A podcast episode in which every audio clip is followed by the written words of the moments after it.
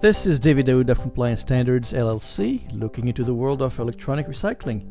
Today is the 20th of May 2021, and I have the pleasure to host Dan Leif of Resource Recycling.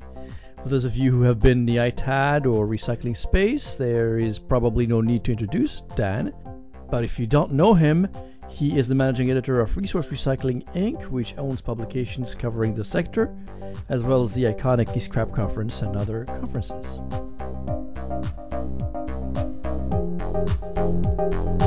Thank you very much, Dan, for taking uh, a moment to uh, speak to me on uh, a number of issues. Uh, most of uh, p- the people that we talk to, our customers, uh, and especially on the ITAD front, probably undoubtedly know you. I mean, you guys have been front and center in terms of providing information and sharing sort of almost on a day-to-day basis what's going on in you know, not only the ITAD space, but in the broader electronics and other recycling sectors, plastics, and you name it. But for those who may not know you, and, and there are a few of them that uh, that probably don't, uh, particularly folks that may be in uh, in the financial sector, for example. Uh, wh- why don't you go ahead and give a, a background on who you are yourself personally and the organization you, you represent? Yeah, so um, I'm the managing editor here at Resource Recycling.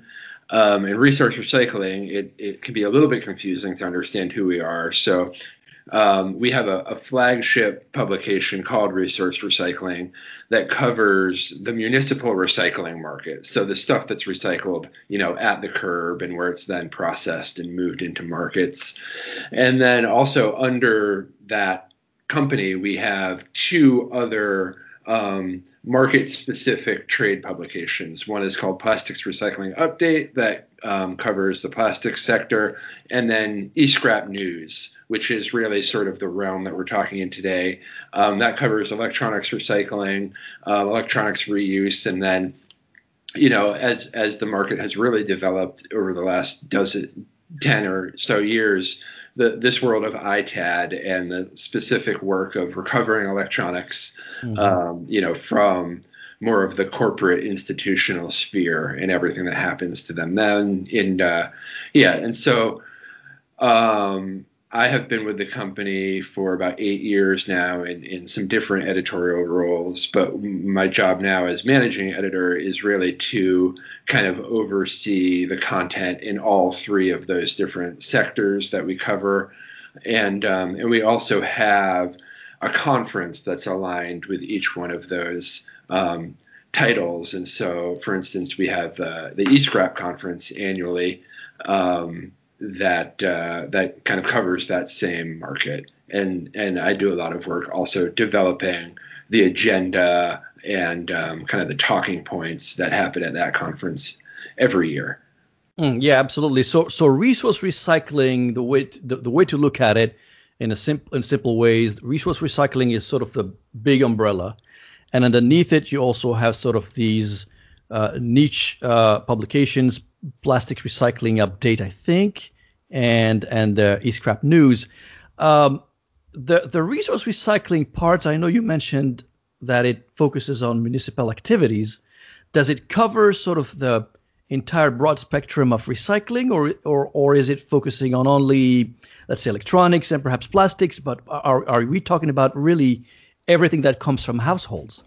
Yeah, in in the resource recycling publication, we are we're talking about you know your cardboard boxes, your drink containers, um, all of that stuff that that is coming out of households and out of um, businesses as well. So that really is covering kind of like the classic curbside recycling that we're thinking about, and and all of the materials in there. And so that's certainly a different world in a lot of ways um, than what we're talking about in ITAD and eScrap.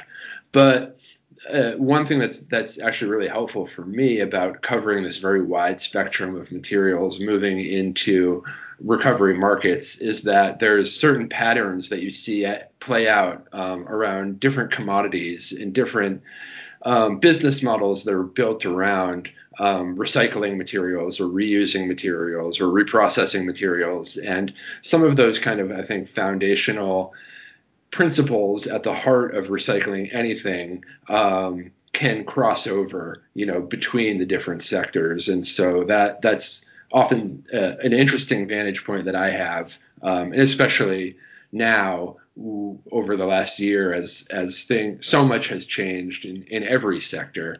Mm-hmm. Um, but it's it's kind of interesting to see what the similarities have been and differences have been um, looking across the different recycling markets.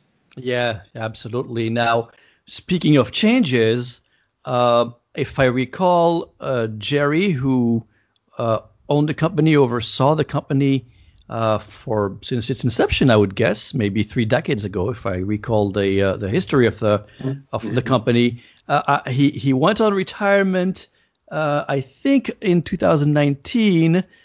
well, just before COVID, right. I suppose. Uh, what a timing, right? yeah, yeah. Uh, and, and, everyone who is in ITAD knows Jerry very well. I mean, he has always been a, uh, yeah, you know, a key speaker in, in the conferences uh, that he organized, etc. Um, well, I was going to say what happened since then. How did the company evolve since Jerry left and the new management took over? Uh, but that probably would intersect with what happened in, with COVID as well. but perhaps if we can talk a little bit about uh, the, the, the management style of, of, of the new leadership in the company. Uh, uh, what I noticed is a greater emphasis or more frequency, if you will, in terms of uh, content delivery and broadcasting that you guys have been doing.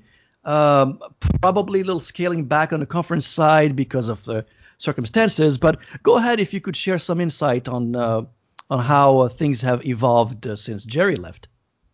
Yeah, um, it's certainly been an action-packed two years here at Resource Recycling, no doubt about it. But yeah, Jerry started the company back in the in the 1980s, um, focusing first just on on the the municipal municipal uh, recycling marketplace and expanding over the years. And um, and he really was, as you said, I mean, a, a sought-out speaker, a real expert, um, really knew more about recycling um, than anybody I've I've ever met, and mm-hmm. uh, and yeah, and he he may by the end of his career have, have known more about recycling than anybody on the planet. I think that Absolutely. would probably be a fair assessment. Mm-hmm. Um, but he did in in 2019. He um, retired and uh, sold the company to a trade organization, actually called the Association of Plastic Recyclers and that's a group um, that we had worked with very closely on our plastics recycling conference for a number of years, and kind of the the values I think about transparency and um, clear information about the marketplace. We really aligned with them on that, and so it, it, was really important to Jerry that all these these three different segments of the company all stay together. Um, that was really an important, um, yeah, kind of principle that he set when when selling the company, and he wasn't going to do it unless that happened. And, and APR kind of understanding how our different segments work together.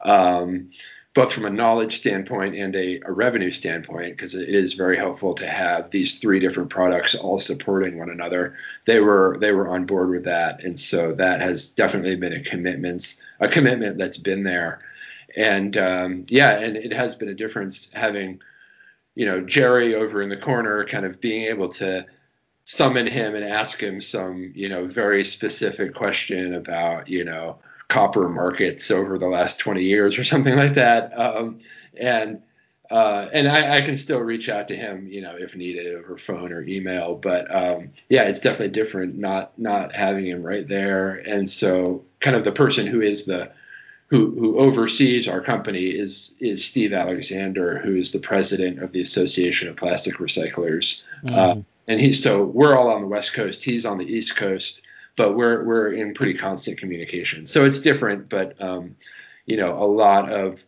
I think the the focus uh, again on um, just clarity of reporting on what's going on in these markets is, is something that Jerry set and that that was what APR wanted us to continue to do. And so that really hasn't changed. And for us, yeah, uh, again, we we had three in-person conferences each year that were have, have been really important to, to our company. And so, yeah, we've just had to adjust and um, find ways to bring these sectors together um, online through online conferences or um, different information sharing um, platforms. We've put on a, a, handful of online events now, and mm-hmm. we have one more that's scheduled this summer. The Resource Recycling Conference is going to be held virtually, and then our eScrap conference is um, always held in the fall, and we held that in a virtual format uh, last year, which was a nice way to get people together. Um, but you know, we're really hearing the market right now want to be able to get back together in person, and so we've got some some some plans that we're just about ready to announce. I can't say anything quite yet, but um, keep an eye on escrapconference.com, and uh, we're, going to have some updates about what the fall event is going to be looking like um, very soon, and we're pretty excited about it. Yeah, super. I look forward to to, to it as well. Like I can tell you that. Uh, you know, I'm aware that many conferences are already taking place or will be taking place in, in Vegas, for example, in Jan- in June. Right. Right. So uh, between that and the fact that uh, mask mandates are starting to drop, uh, people are willing to take the risks after they, you know, they uh, they get vaccinated. Uh, I think you guys have a really good shot to uh, make the live conference happen in fall, and obviously everybody looks forward to it. Yeah. Mm-hmm. And obviously, we'll be all our decisions. We will be kind of keeping health and safety. I mean, is the top concern for our staff and our partners and our attendees. And so we're going to be, you know, making sure that that if we do something in person, that that we're going to be following whatever the, the health expert guidelines are, obviously. Um, but it does seem like, yeah, um, as as things open up, that there is, it's looking like um, meetings in some form are going to be a possibility in the second half of this year.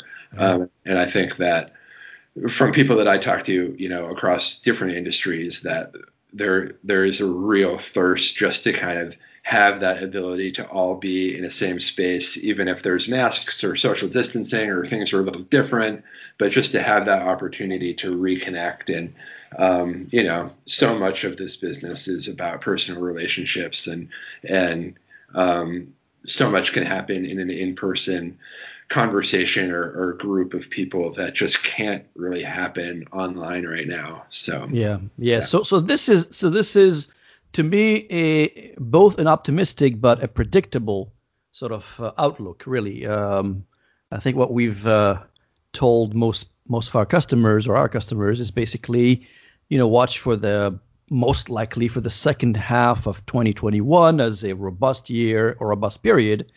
Uh, but but you know, uh, uh looking at the performance of uh, a number of industries that are adjacent to ITAD or recycling, uh, things haven't been really that bad.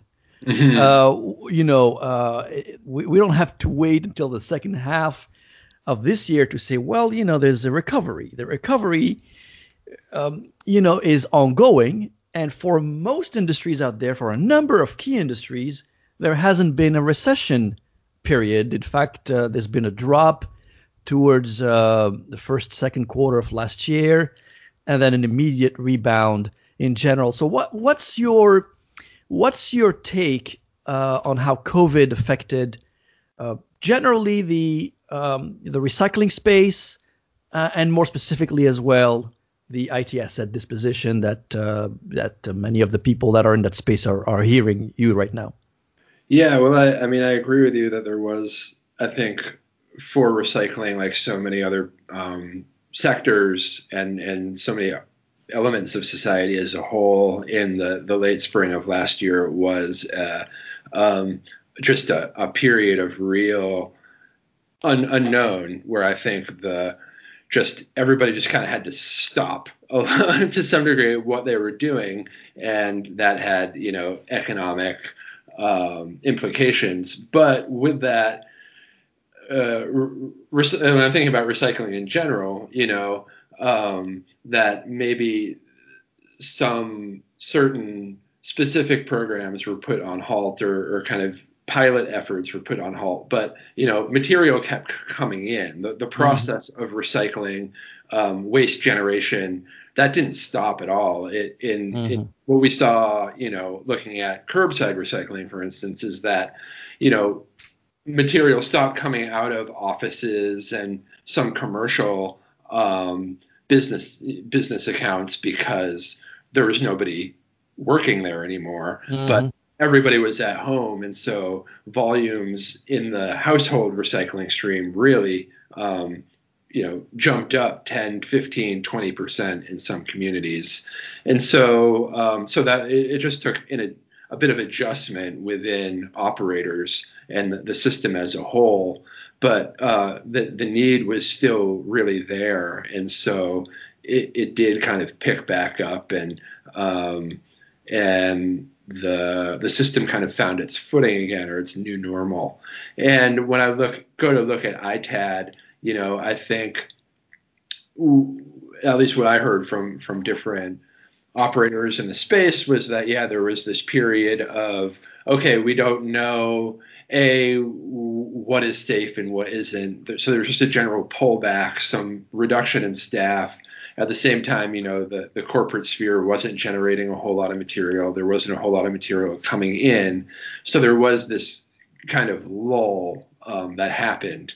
But then, you know, as as we started to understand what was safe and with masking, with social distancing, that that there could be actual people in the same spaces working as long as it was done in the right way.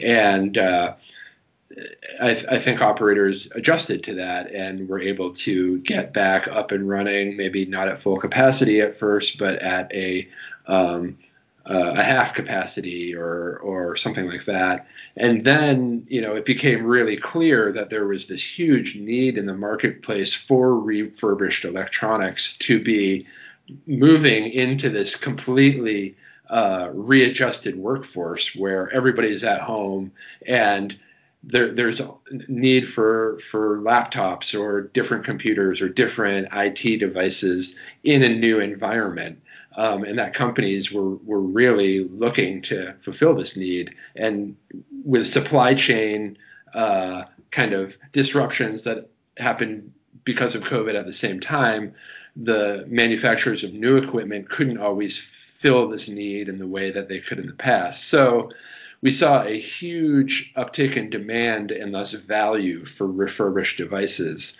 And so that those, you know, uh, electronics recycler, ITAD players that, that were able to adjust and position themselves um, to operate in, in what, what was happening last mm-hmm. summer, last fall, I think that they, they really um, took advantage of a, an opportunity that was there um, to to service the marketplace. Um, and another thing, you know, that I heard was that, yeah, every, everything happens. Some, you know, companies that might have multiple office spaces realized it doesn't make sense for them to have those offices anymore. So there was a lot of decommissioning work and projects that were available um, to the to the ITAD space as you know the larger corporate world um, adjusted to the new reality around around work and um, and distancing. And so again, these companies that were able to get good processes and, and safety procedures in place and, and could be agile and, and adapt. They were there ready to to serve um, this this kind of new need that was out there. And I think all of those factors combined lead to kind of what you were saying with um, actual you know business growth um, in a, in a time when maybe we expected things to fall off a cliff.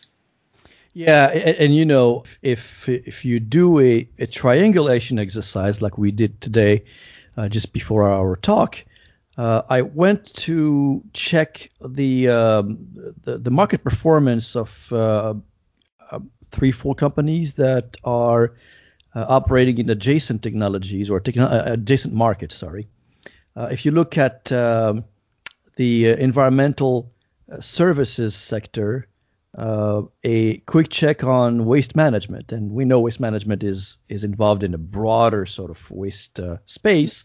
Right. Uh, but but it but it you know but it certainly reflects a little bit of what's happening on the services part, particularly when you talk about municipal recycling, etc.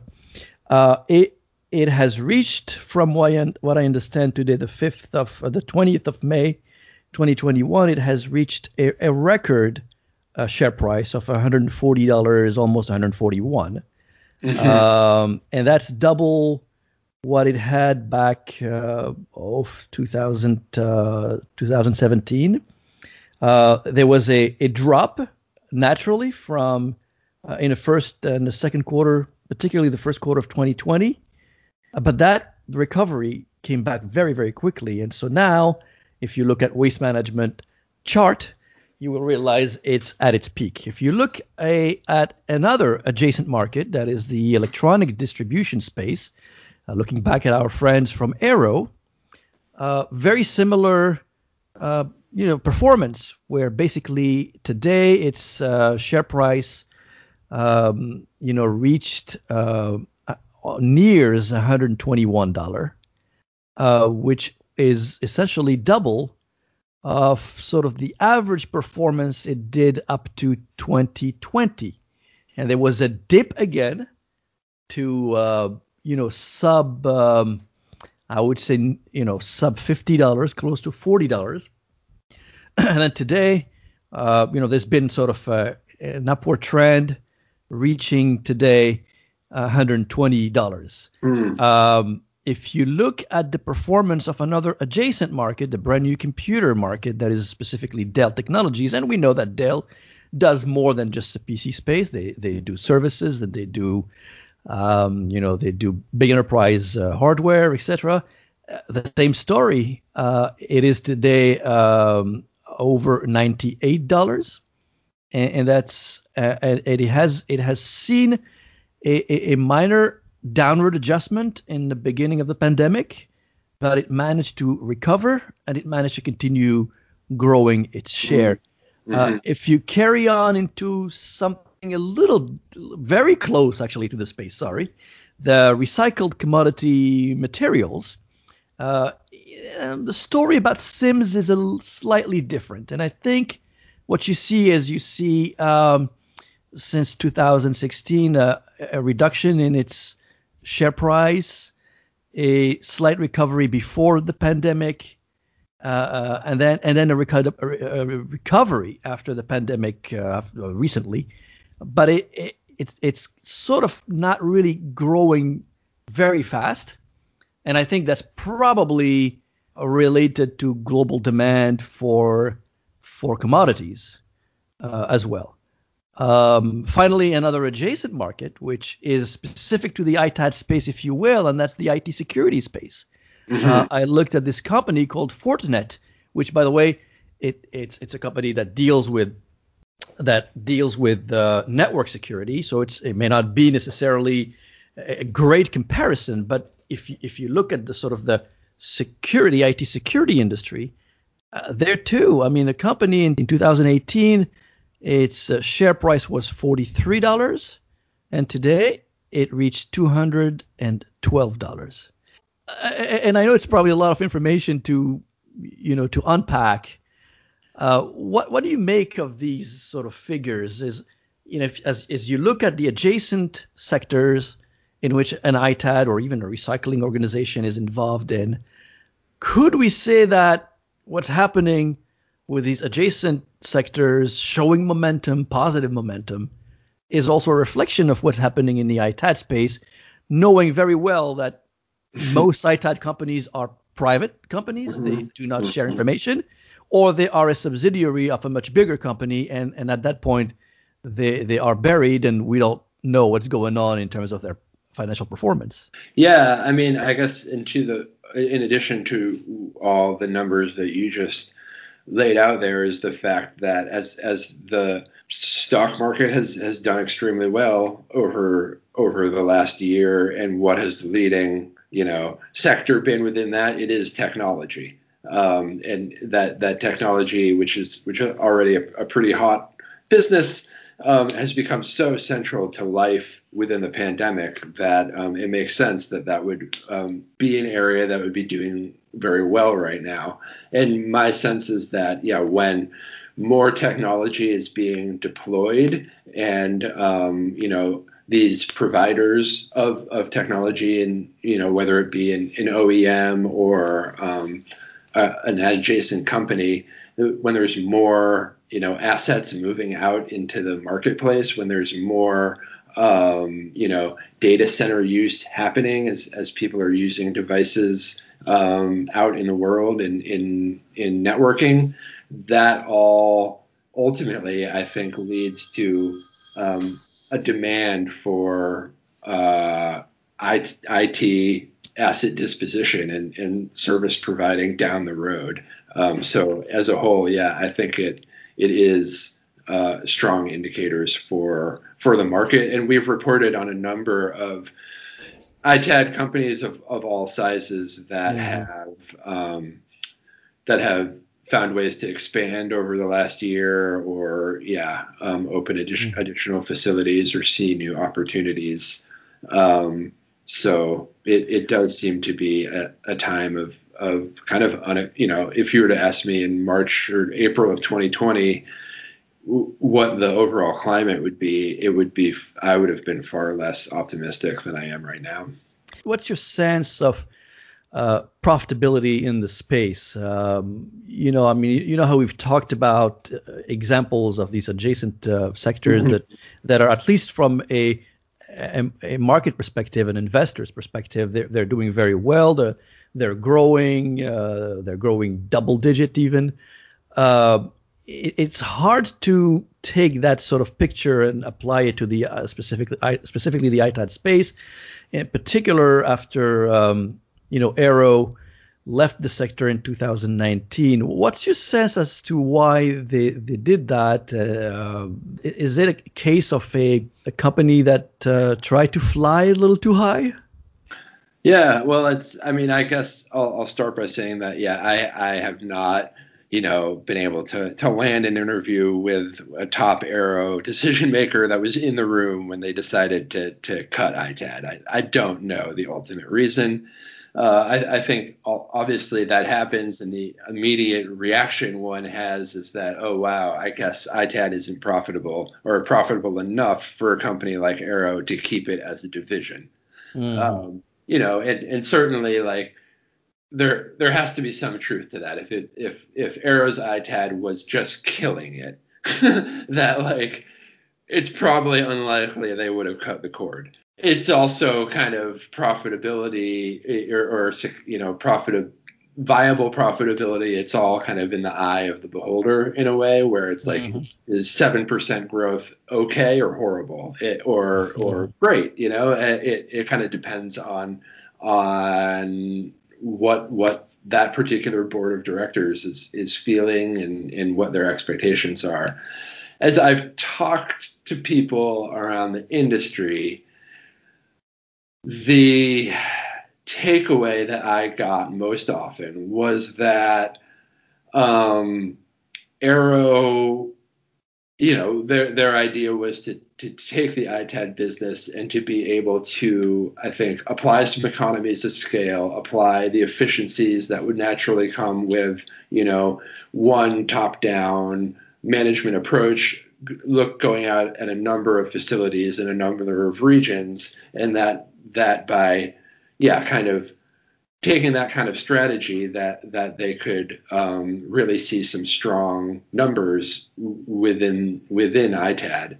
Mm. And the thing that that people kept saying is that this type of service is so not conducive to um, kind of a one size fits all approach, meaning that in every region where you know a company is operating there there there there's different needs there's different relationships there's different dynamics in play than they might see you know across the country or across the world or even like you know a state away. And certainly that there, there's a saying that all waste is local and I think there's a lot of truth to that, that every system has to be very well tailored to the exact environment and the exact customer base um, that, that a facility or a company is, is servicing. And so maybe that trying to really do, do this model of one company um, having a number of different outlets spread out across a large geography that that that just doesn't fit for ITAD, and and that that's where Arrow um, maybe that their original strategy didn't fit with reality. But and I think there's a lot of truth to that. But I've also there there's also other companies out there that you know are have a have a centrally located decision making core and then have different facilities or different partnerships out there across the world and and bring um, a sense of consistency to them and are able to do that in a in a very um, strong and and uh, growth oriented way.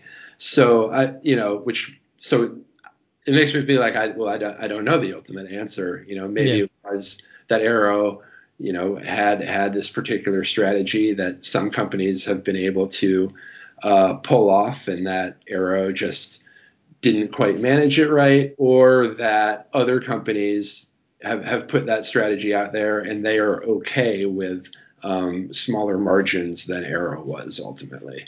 So it's, yeah. it's tough. The, the, truth is in there somewhere, but I don't know where.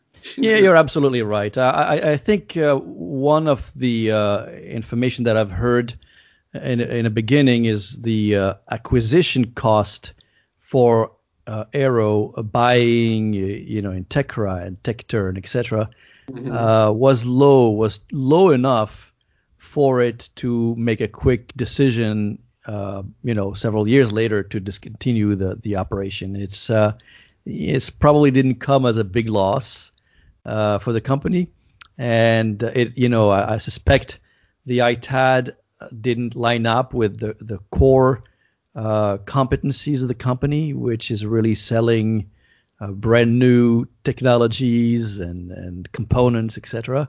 How do you tie that to end of life of systems?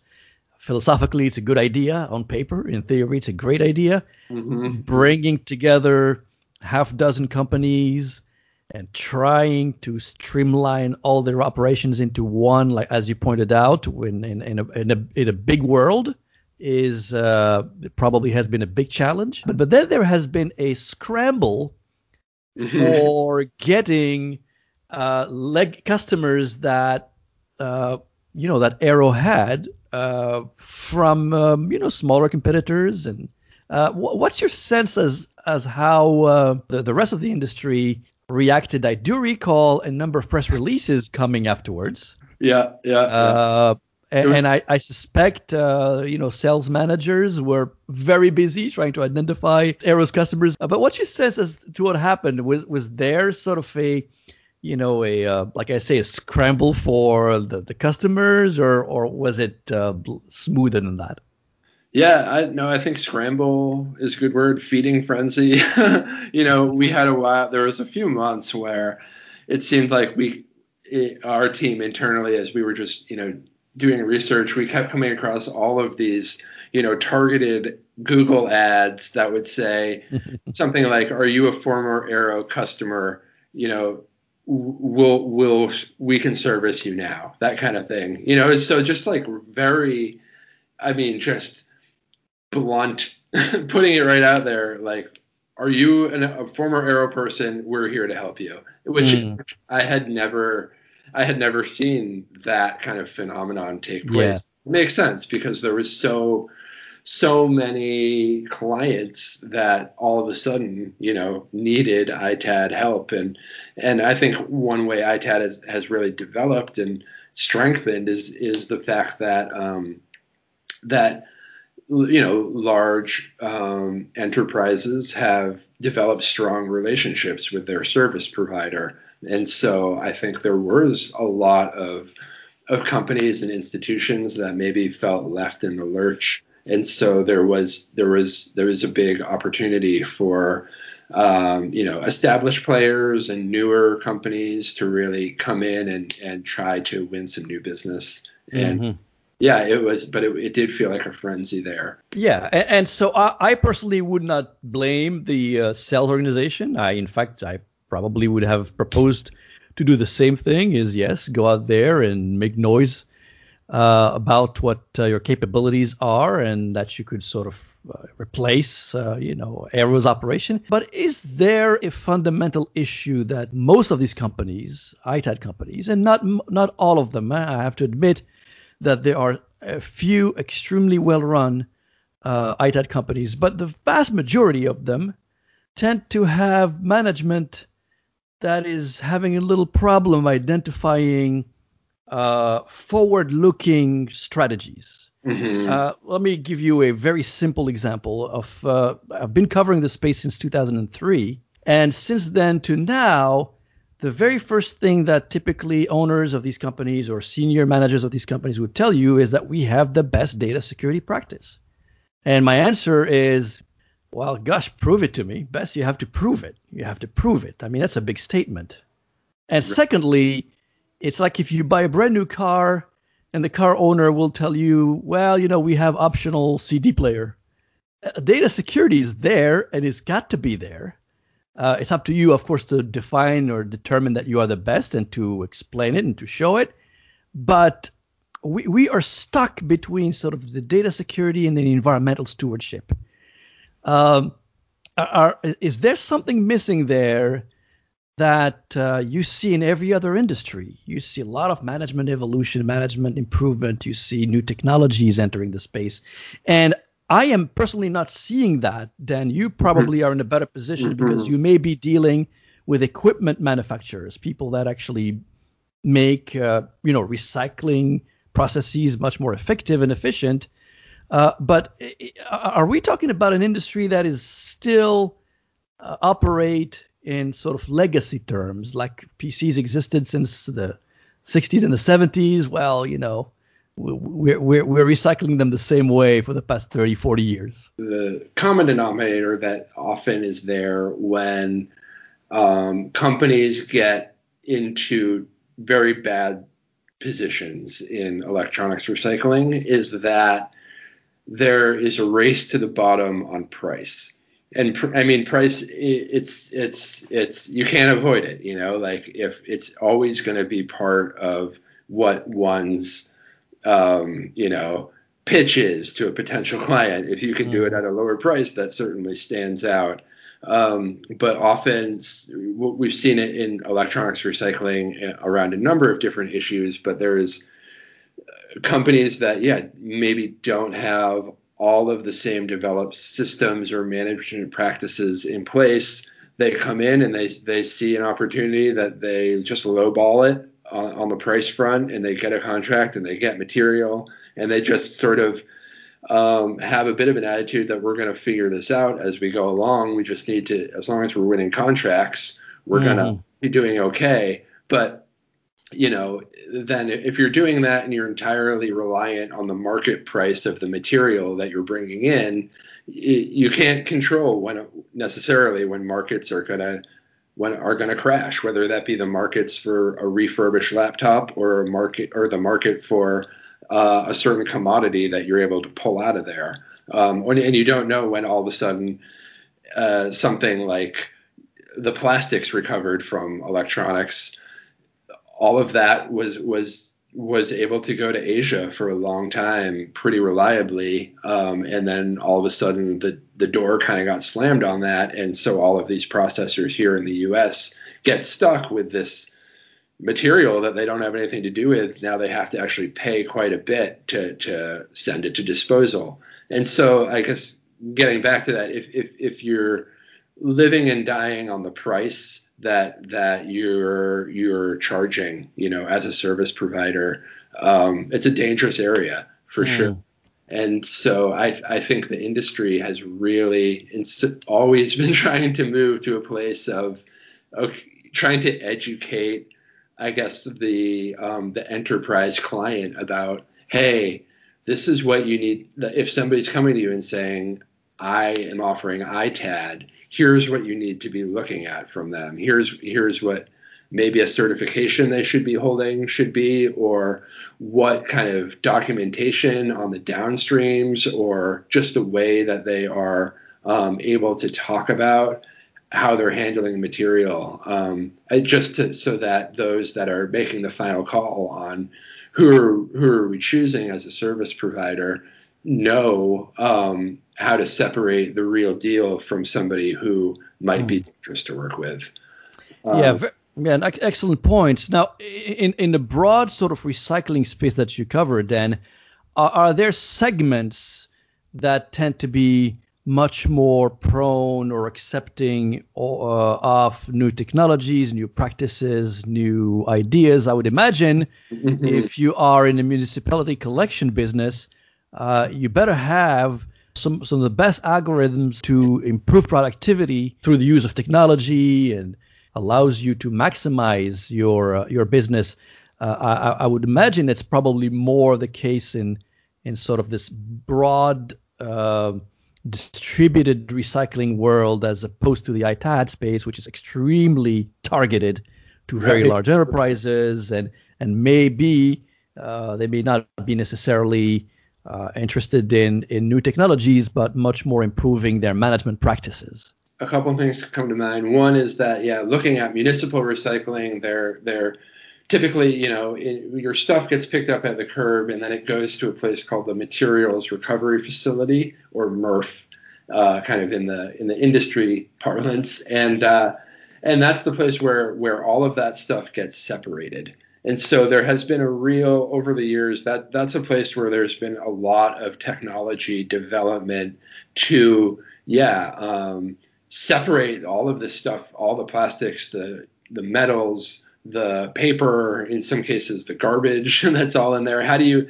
how can how can these how can you get more of it moving through faster and more efficiently separated? And so there's been you know things like optical sortation and different types of screens. And now um, the latest thing is a push toward artificial intelligence where cameras are actually able to identify what's on the belt and know kind of what the attributes are and then immediately alert a kind of automated robotic arm to pull things off or keep things on.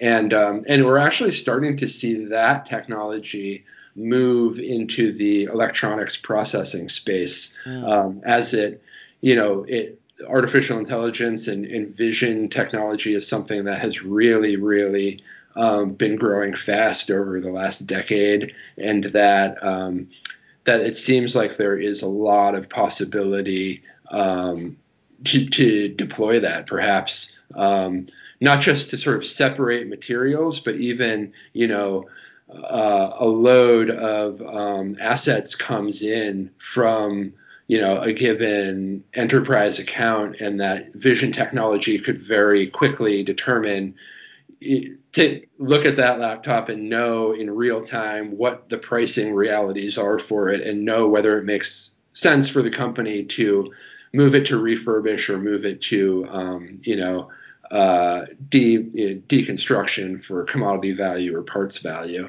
Um, so stuff like that I think could play a role. And and then I I, I think looking at you know what what sets ITADs apart? Like, how do they develop stronger businesses? And some of it is, I think, just finding better and better ways to to know what clients really need and and to be there as sort of the the right hand man or woman so to speak when it comes to uh, technology help you know mm-hmm. you, you need to you have a big refresh project yeah, we can take the equipment, but we can also organize all of the logistics. Maybe there's stuff that that you don't want to get rid of organizationally completely. We can securely um, hold on to that for you and keep it inventoried and be there to to help you make the decision of when or if to redeploy. So really, kind of being like a more than just a, an end of life option, but a, a technology consultant. I'm seeing that a lot. And also, I think just seeing some really interesting work on on inventory inventory management software. I mean, more companies. There's there's a lot of vendors out there that are, you know, able to build these systems that that can tell a processor, um, yeah, what where everything is in the in the pipeline and what the value of everything is and what to do with material when when they get it, but also um, companies starting to customize that and build it in house and the sense of this this um, yeah business management software specific to ITAD and specific to the changing device and technology stream. Um, I think that there there's a lot of interesting things happening in that space, and that that's something that can really help separate um, one company from another. Yeah, and and you're absolutely right. There there are companies out there, Dan, that um, well seemingly have nothing to do with ITAD um, because they are, let's say, a leasing and, or financing company. Uh, I noticed the. Uh, I'll give you the example of this company that's a huge corporation uh, that's uh, in IT uh, leasing and financing. Uh, but they do have a, a, division that's they call IT asset disposition. Uh, I will not give you the exact name so that we don't have to identify it, but clearly uh, they don't touch nothing. Hmm. They, uh, they are they are not in the logistics part. They are not in uh, in the processing part. They are not in the data security part. I visited one of their facilities in Mexico where they refurbish big printers and uh, the facility is managed by Flextronics. The uh, labor is provided by, by Manpower. Uh, you know, the transportation is a different company. So what mm. what this company does is basically deals with the books, with the with the numbers. They're essentially number crunchers, right. and they're right. doing it very well, by the way, very well because that's their core business, that's their expertise, and uh, they and they don't do anything else.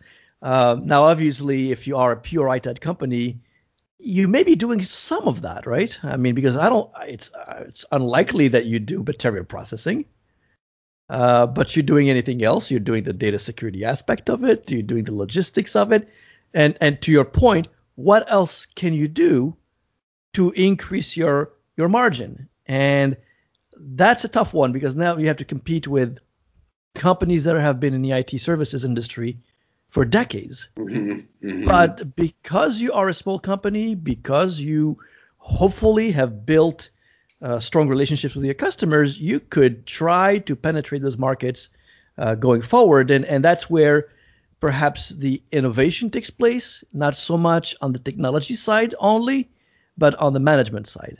So, speaking of that, many of our listeners, particularly the ones that are in the financial sector, tend uh, to look to investments uh, and equity acquisitions in ITAD related companies. And I, and, and I have to say that these days we've been talking to a major Japanese conglomerate uh, that's looking to purchase, believe it or not, assets here in the U.S. So there's still some appetite for uh, M&A, uh, probably more A, that is more more um, more acquisitions than M mergers. Mm-hmm. Hopefully, maybe we'll someday we'll see mergers because there's some many companies that have a lot of symbiotic capabilities uh, that could get together and and and but, but we're not there. So I'm going to say, ask you this question that most of these investors on the financial side tend to ask me. Uh, can you share examples of companies that you think are doing really cool things, uh, not just in ITAD, but you know any of the adjacent sectors that you follow such as equipment and logistics and collection and recycling, etc. There's so many companies doing so many interesting things that yeah. uh, inevitably leave leave things out, and people will get mad at me. But I'm a journalist, and so that's how it works. Uh, but you know, I, I so I, I, would start by saying that any company, right? You know, considering we we're moving through a pandemic. Uh, all of these business sectors we're talking about are incredibly uh, competitive that that anybody that is continuing to uh, grow at all, um, I would say is is probably doing something pretty cool.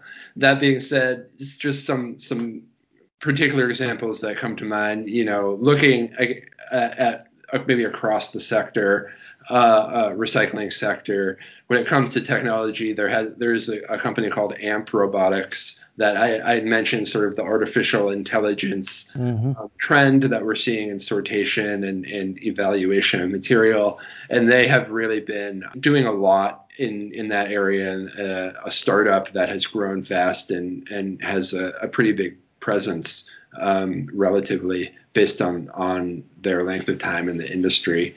Um, and that being said, then other some other like big equipment providers, bulk handling systems, Van Dyk Recycling Solutions, both have uh, rolled out really interesting artificial intelligence processes that, um, I yeah, I think this space is is really um, gonna gonna see a lot of development in the years to come, and and they're integrating it with some of these other sortation systems that um, that were already in place and really kind of creating holistic uh, processing solutions that are that are tied to um, visioning and market insight and um, so much more. So that's mm-hmm. been a really cool thing to watch. Um, what I'm thinking about maybe some some processors in particular.